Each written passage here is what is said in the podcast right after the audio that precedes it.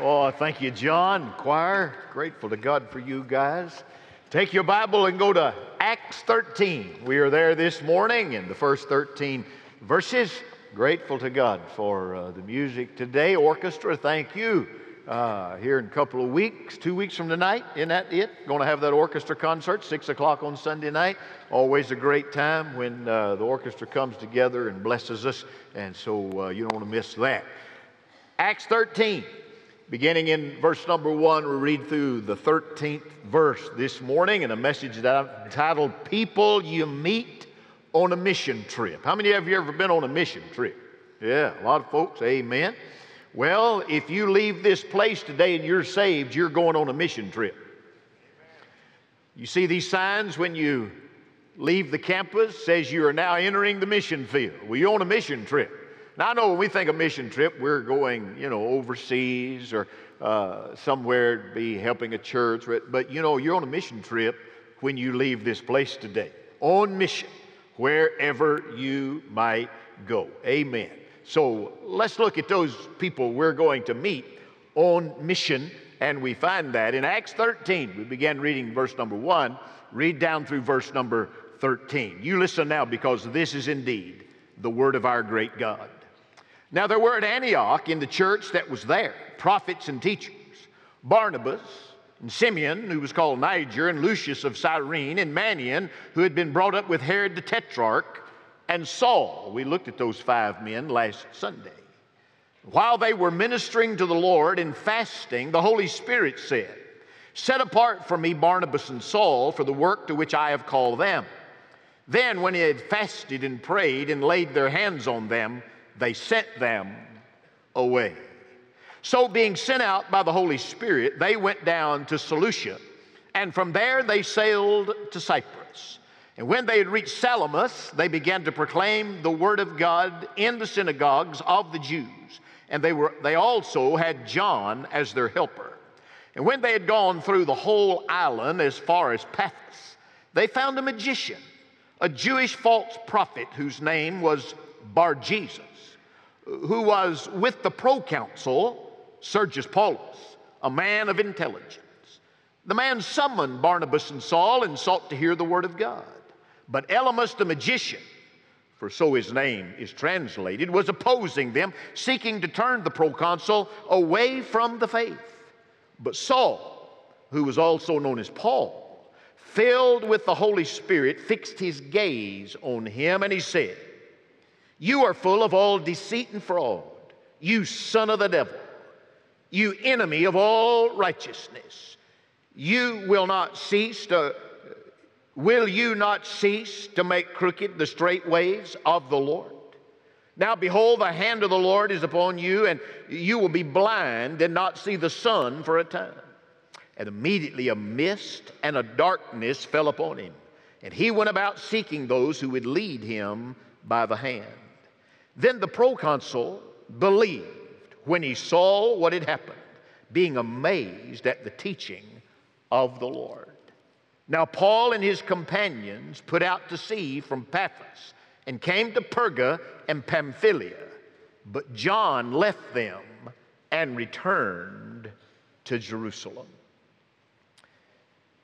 We're finding that the Acts 1 8 commission of Jesus is now moving into stage number three. He said, After the Holy Spirit has come upon you, you will be my witnesses in Jerusalem. They've done that. Judea and Samaria, they've done that. And to the uttermost part of the earth, to all the world. This begins the worldwide mission advance as Paul and Barnabas take off from that Antioch church and they are going into the world. And you see that uh, there were five of them, leaders there, prophets, teachers, and they were ministering, as we saw last week, to the Lord. They were fasting. And the Holy Spirit spoke and said, Set apart for me Barnabas and Saul to this work for which I have called them. Now, in our church, we, we have various leaders, and we, we call them, like the pastor and the staff, and then deacons. We're electing deacons right now. Uh, this week, between now and next Sunday will be the last day, you find uh, one of these uh, cards. You can do that at five mission stations out there. There's a place to drop those nominations in. It's not election time, that'll come in a few weeks, but we're in the nominating process. And if you have somebody to nominate, you put them in there. And these, these men serve in the body life of our church. Uh, Adam Principe is our chairman.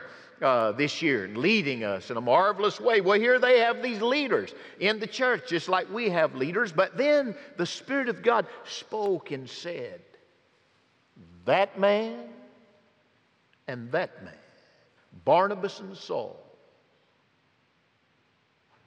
set them aside, ordained them for this task. You understand, all of us are commissioned. As I said, when you leave this place, you're on mission. But there are some who are tapped to preach the gospel, to be a missionary. What they used to call in the little country church where I was from, they called it a call to special service. We all serve, but if you were going to go into the ministry, uh, they use that phrase, special service. That's not a Bible phrase, that's a mountain phrase. Special service. But you understood the call of God within your life. And some of you are in this room and you've been battling that. Called to preach, to call to lay down this vocation, pick up another where God's called you. Happened to me when I was 17 years old. I had no plans to be a preacher. One of our men out here in the foyer today said, Pastor, I had a, a dream last night. I said, he said, it was really a nightmare. I said, what? He said, I, I dreamed you called on me to preach. and he said, I stood up to do it, and nobody would be quiet. He said, How do you do what you do? Well, I don't know. But I know this if you don't have the call of God on your life, you're going to be in a mess. Well, these men were called and they were sent out. G. Campbell Morgan said when he was called that uh, an old missionary told him, he said, You know, Campbell, there are sent ones and there are went ones. Some that are sent and some that just went. They just thought it'd be a good thing to do. Well, you don't have to be one of the went ones and go very long to find out it may not be a good thing to do unless the call of God is on your life.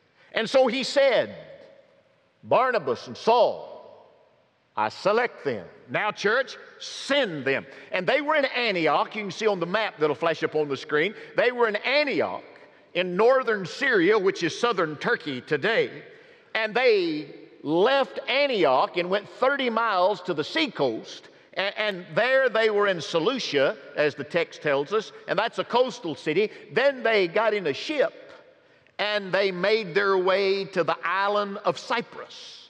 And there were two towns on the island of Cyprus. This is Barnabas' hometown, remember? That's where he had the uh, property that he sold and brought it to the church back in the earlier part of Acts. And so they sailed for Cyprus. There they were at Salamis, and then from the east side they went to the west side to Paphos. And they were ambassadors on mission for the Lord, leaving Antioch down to the seashore, over to Cyprus, You'd find Salamis on the other side, then to Paphos. And there is the first leg of the missionary journey. When they leave there, they're going to go north, sail. And you'll see them headed right up into that cove area to Pamphylia is the title. It's not on this particular map, but that's the next leg of the journey. But they begin on Cyprus with the first leg of the missionary journey. They're ambassadors.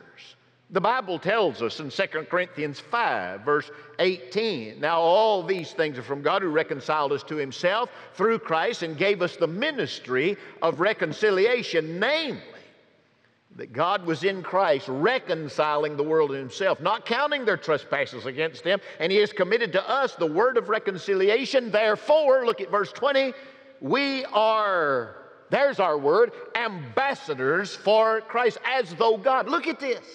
We are ambassadors, as if God were making an appeal through us. I've listened to Dr. W.A. Criswell all of my life. I've listened to him. I heard him live for years and years, and of course now he's dead and gone, but all of his sermons are online. And when I walk, I, he's one of the three preachers I listen to on a regular basis. I walk in the morning, and when he gets to the end of his sermon, he does the same thing every time. He said, Now we're going to all stand and we will sing the hymn of our appeal. That's his word for the invitation. We're going to sing the hymn of our appeal. Well, it's as if God was making an appeal through us, and we beg you on behalf of Christ, be reconciled to God. If you are lost, then an ambassador is one that God is in them and through them, and He's saying, Come to me, come to me, come to me. How shall they hear without a preacher? We are ambassadors. That is exactly what Barnabas and Paul, about to be called Paul, Saul is doing, and God is reaching through them to give this witness, and God is to witness through you if you're a Christian. God is to make that appeal through you, through your life, uh, through your lifestyle, through your language, through your witness, through your gospel conversation. Who will we meet when we head out on mission this week? Well, there are three people that they meet immediately, and I want to show them to you this morning.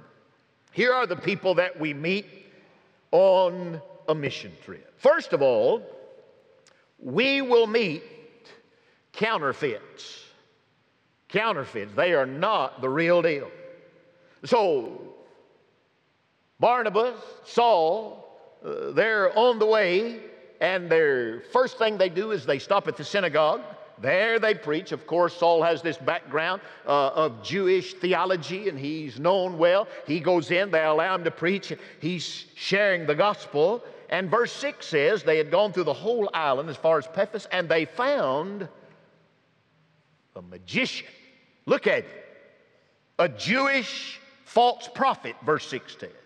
His name was Bar Jesus. That word bar is son he was known as the Son of Jesus. what a reprobate.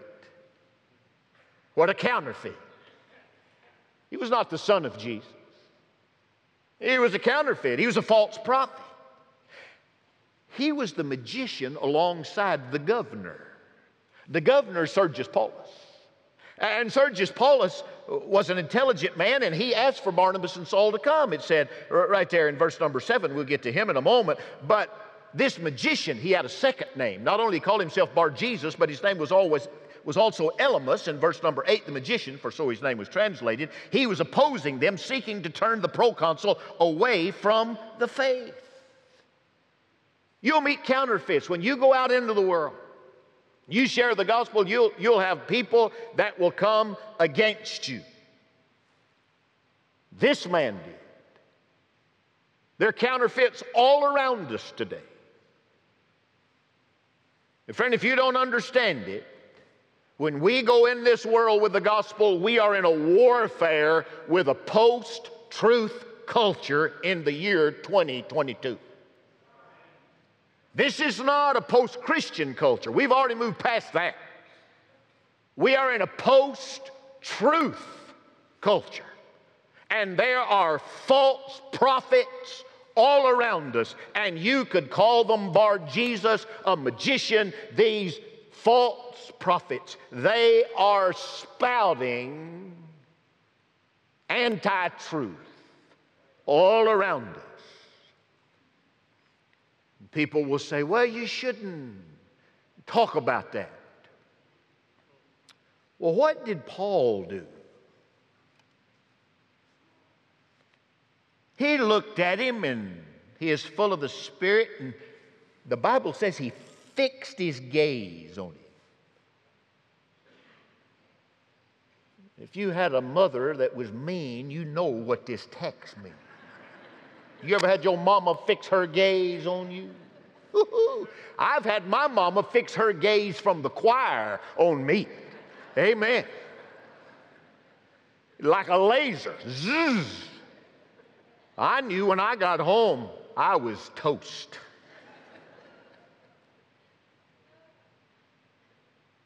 Saul fixed his gaze on him. And then, because he wanted to be kind, in verse 10, he said, You're full of deceit and fraud. You are not the son of Jesus, you are the son of the devil, the enemy of all righteousness. And you will not cease. Will you not cease? This is a great question. Will you not stop? Hmm to make crooked all the straight ways. That's what we got going on in America today. They're taking the straight ways and making them crooked. They're counterfeit religions all around us. They don't name Jesus as Lord. They say he's just one of many ways to God. That's a false prophet. There are people who say Jesus can't save you. That's a false prophet. There are people who tell you that you got to do things in addition to Jesus. You got to eat a cracker or be baptized in order to get to heaven. That's a false prophet. Friend, there's just one way to heaven. There's the only way to heaven. It's the Jesus way to heaven. You say that's awful narrow. It's just as narrow as Jesus was. I am the way, the truth, and the life, and no man, no woman, no person goes to the Father but that he comes through me. There, there's a false religion all around. But not only uh, do we deal today with false religion, we are walking in the sexual revolution. It is ungodly what is going on all across our culture, and we really don't like to speak to it too much because of children. But uh, let me tell you, if you've got kids and grandkids, you, you better get acquainted with the trans movement in this country. It's all around us. And I, I, know we have lots of folks here that are Disney people. Uh, I don't go to Disney, I send people to Disney in my place. They want me to go, and I said, I've already been. Or if I'm in Orlando and somebody's got a ticket, I go. I'm not telling you don't go. That's not what I'm just saying I don't go. But you get ready. The movies they make, if you don't understand the trans movement, you're going to have to, understand, you're going to, have to explain this to your children because they're going to ask you these questions. I was on the mountain week before last. For those of you that are guests, the mountain is Sand Mountain, where I'm from in northeast Alabama. A man that was one year behind me in high school talked to me and he said, uh, Ted, I had a run in with my grandkids the other day. I said, What's that? He said, Well, my seven year old walked up to me and said, Papa, what does bye mean? He said, Lord, I drew up inside. He said, I. He said, Papa, bye. what's that mean? He said, Well, where'd you hear about this? He said, Well, I was looking on the football schedule, and Alabama and Auburn have a bye week on, on there. What, what? He said, I've never been so relieved in all my life. He said, Whoosh.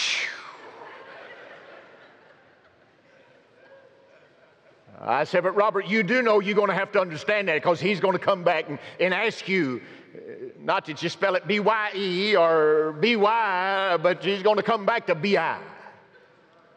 There is a false sexual revolution going across this nation, and they're counterfeits, and they will tell you that falsehood is truth and crooked is straight, and we must be ready to stand and speak the truth in love, being people of truth with grace, uh, not being hellish, but Pauline. you are of your daddy the devil and friend, you, you just got to understand this is a truth issue. There's, there's false religion, there's a false sexual revolution, there's false politics that are all around us.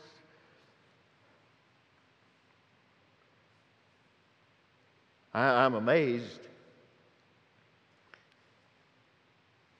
that all of the trucks in South Florida going to turn on the electricity are full of gas.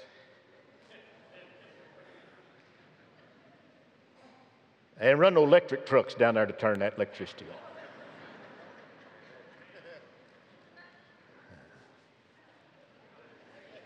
I'm not against you having an electric car. Matter of fact, I've ridden in some. Son, they quiet as a mouse. I like the ride. But when politicians start telling you that you cannot have a gasoline engine, let me tell you, friend, that has moved beyond choice to tyranny. It's where we're headed in our culture.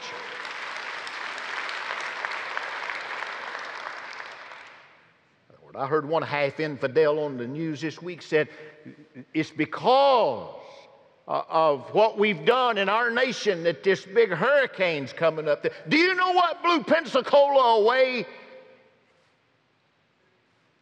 This is the first, the first city, the first settlement in America. You're sitting on it.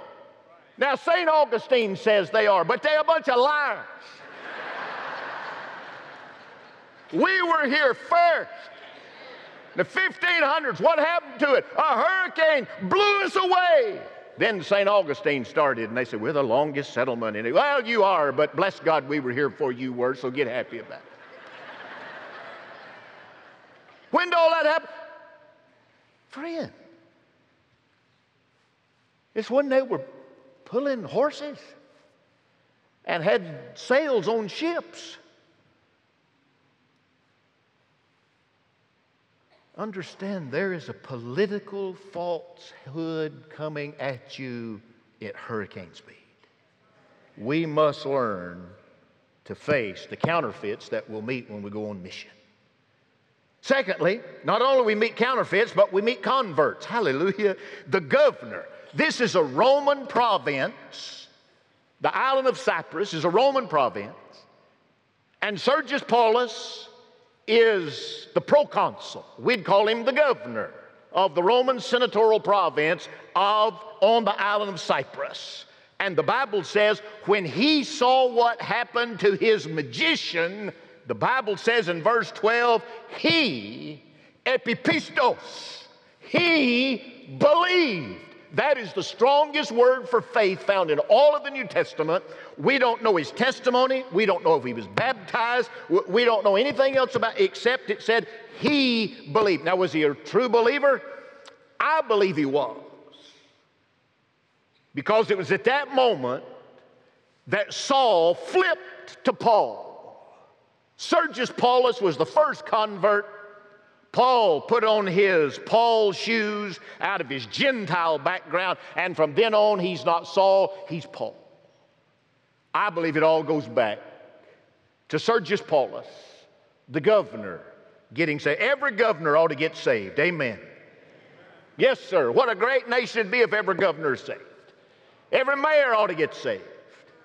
Every council person ought to get saved. Well, bless God, every member of Olive ought to get saved. Every preacher ought to be saved. Come to Jesus. And you can if you believe. Now, I just want to show you if you're here this morning and, and you're outside of Christ, you say, I just came with somebody, you're, you don't name the name of Christ, you're not a Christian, or you say, I've been through something, but I'm not sure if I'm going to heaven. I want you to understand today, friend, you can be sure. You can be converted. That word convert is the word strepho in the Greek New Testament. It means to turn, like you turn the top of a jar. You strepho, you turn it. You're going in one direction and then you're converted. You go in the other. That's when you believe and you repent and you come. I want to show you two passages of Scripture. If you got your Bible, you can turn to Romans 10, verses 9 and 10. They'll come up on the screen.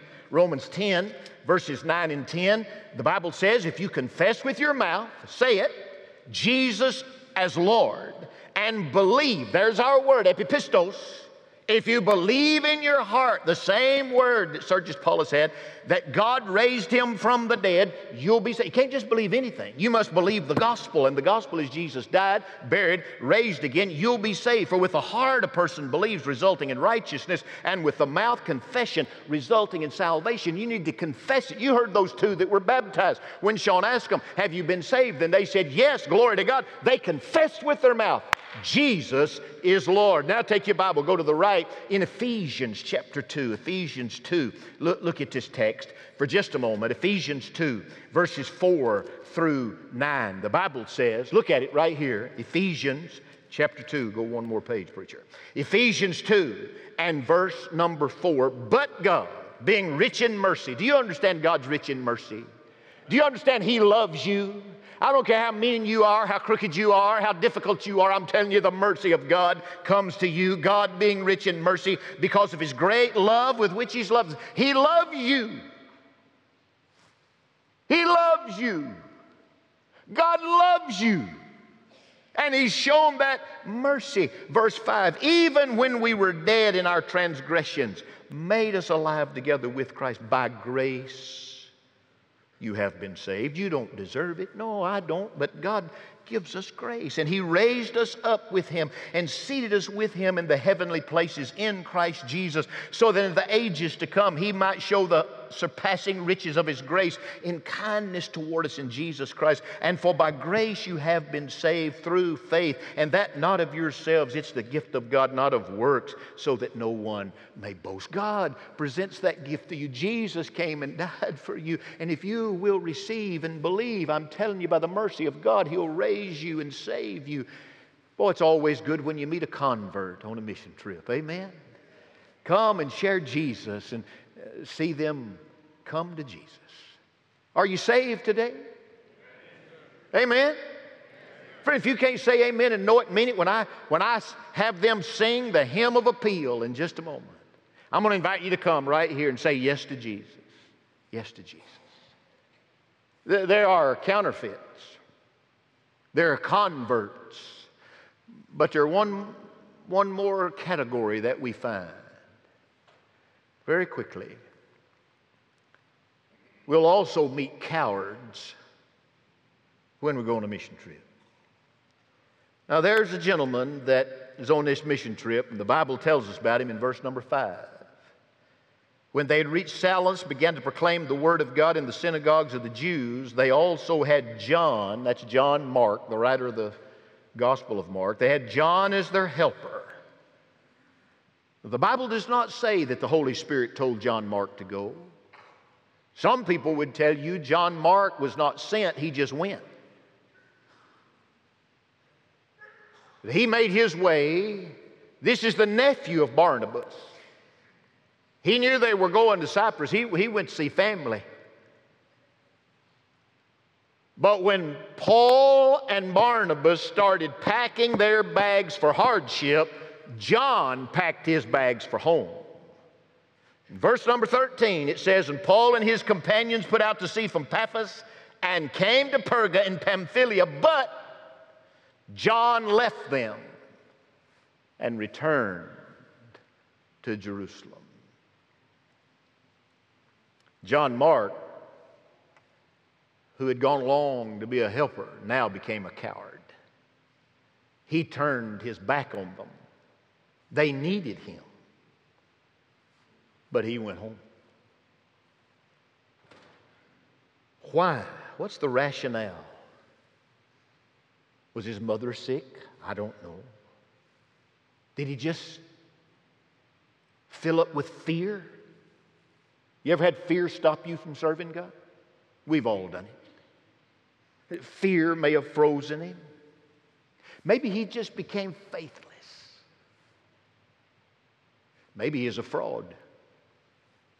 Maybe John Mark was just in it to shine a little bit because it was Barnabas, his uncle, and Saul the apostle.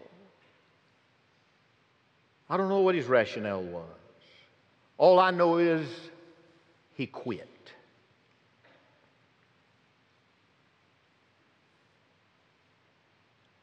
You know anybody that's quit?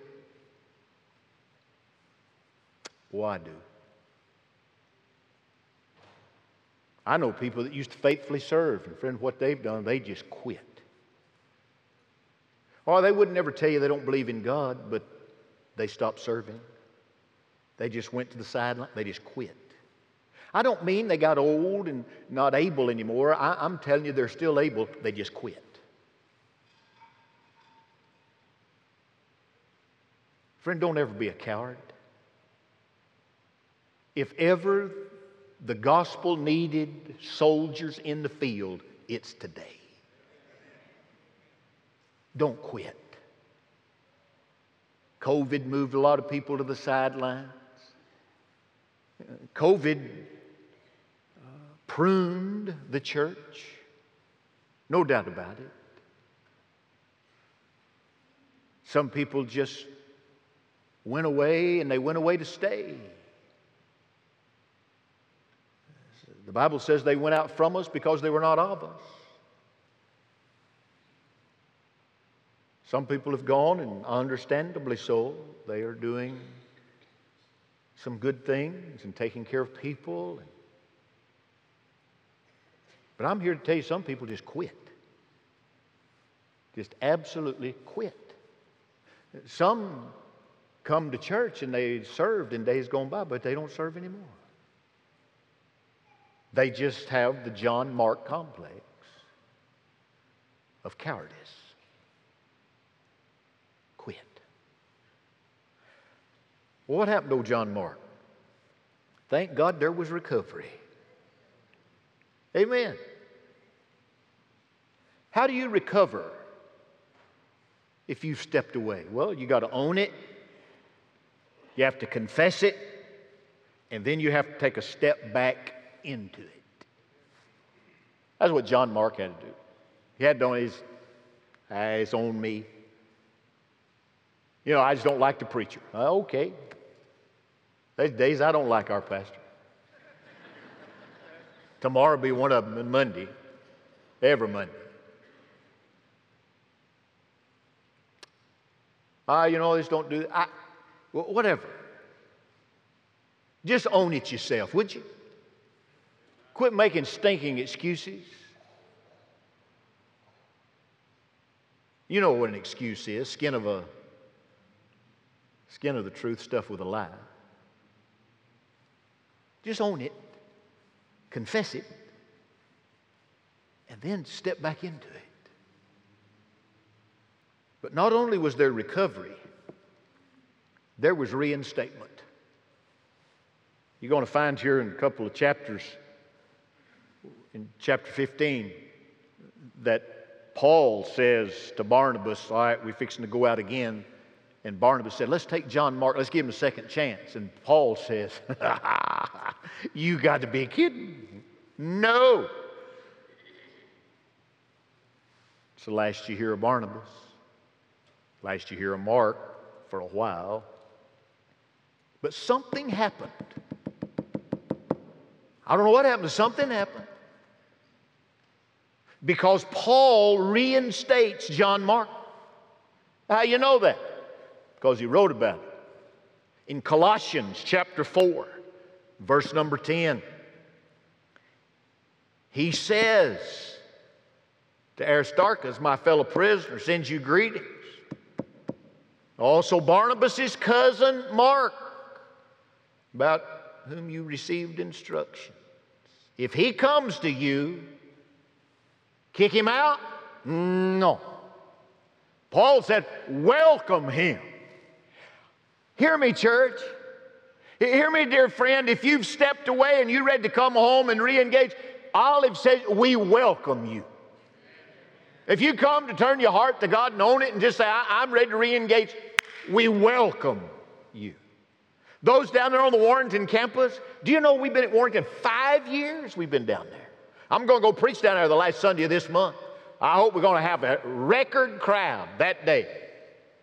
If people come, I'll be there and we're going to, I'll preach here at 9.30 and I'm going down there to preach at 11 and we're going to preach on the screen here like we do down there every time. We'll, we'll, we're going to turn it upside down, preach, and send it back here at 11 o'clock. Oh, to re engage. a reinstatement. In Philemon, the 24th verse, when he speaks about these people that he loves, he said, as do Mark, there it is, Aristarchus, Demas, Luke, my fellow what? He's calling Mark his fellow worker. He, he's received him. And now Mark, along with Aristarchus, Demas, Luke, he's a fellow servant. Hallelujah.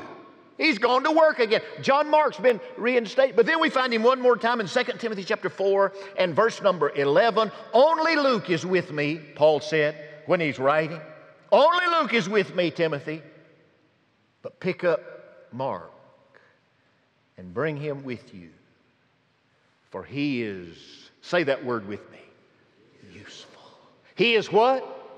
Useful. Amen. To me in service. John Mark, the, the one that left and ran off and was a coward, and uh, Paul wouldn't have anything to do with it. All, he's reinstated him. He said, Now, pick, him up. Bring that young lad back to me. He,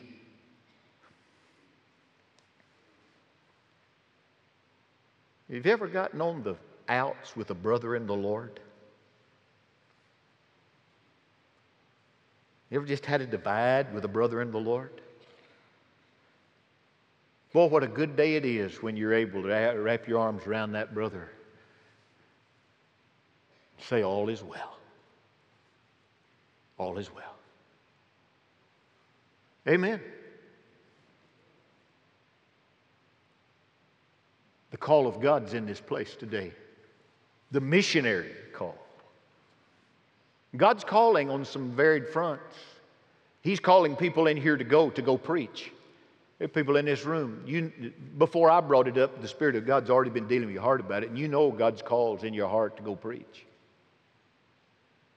I had this sermon all ready to go, and I had a young man come to me. He said, I'll be at the 11 o'clock service. I'm going to come forward at 11. Now it's my call to preach. I said, Hallelujah. I'm ready for you.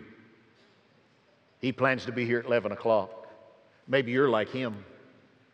The call of God's in your life to go. Say, well, I'm not going to be a preacher, but you can be a witness. Amen. The call of God to go and preach. The call of God is here not only to go, there's a call of God to come. To come. To come to Jesus, come to be saved, come to the church, come to membership, come to baptism. The call of God is here for you to come. And thirdly, there's the call to repent. I used to be involved, but now, Pastor, I've gotten cold and I'm, I'm ready to come home and go back to work for King Jesus. I have people all the time say, Well, what could I do? Well, next Saturday, we're having a work day here on Saturday morning. You can start right there. Just grab a hoe, grab a shovel, put your gloves on, just come clean up. We're just cleaning up the campus because we're getting ready to host the Florida Baptist Convention. We're trying to shine it up a little bit. There's a little work needs to be done all around. You can start there. You can start with a witness to your neighbor. Start by taking a piece of cake. Just love them in Jesus' name. Just getting your hands dirty. Bake some cookies. Make a witness. You say, well, you know, I'd rather not. That's the problem. God rather you did. And say, Lord, here am I. Send me.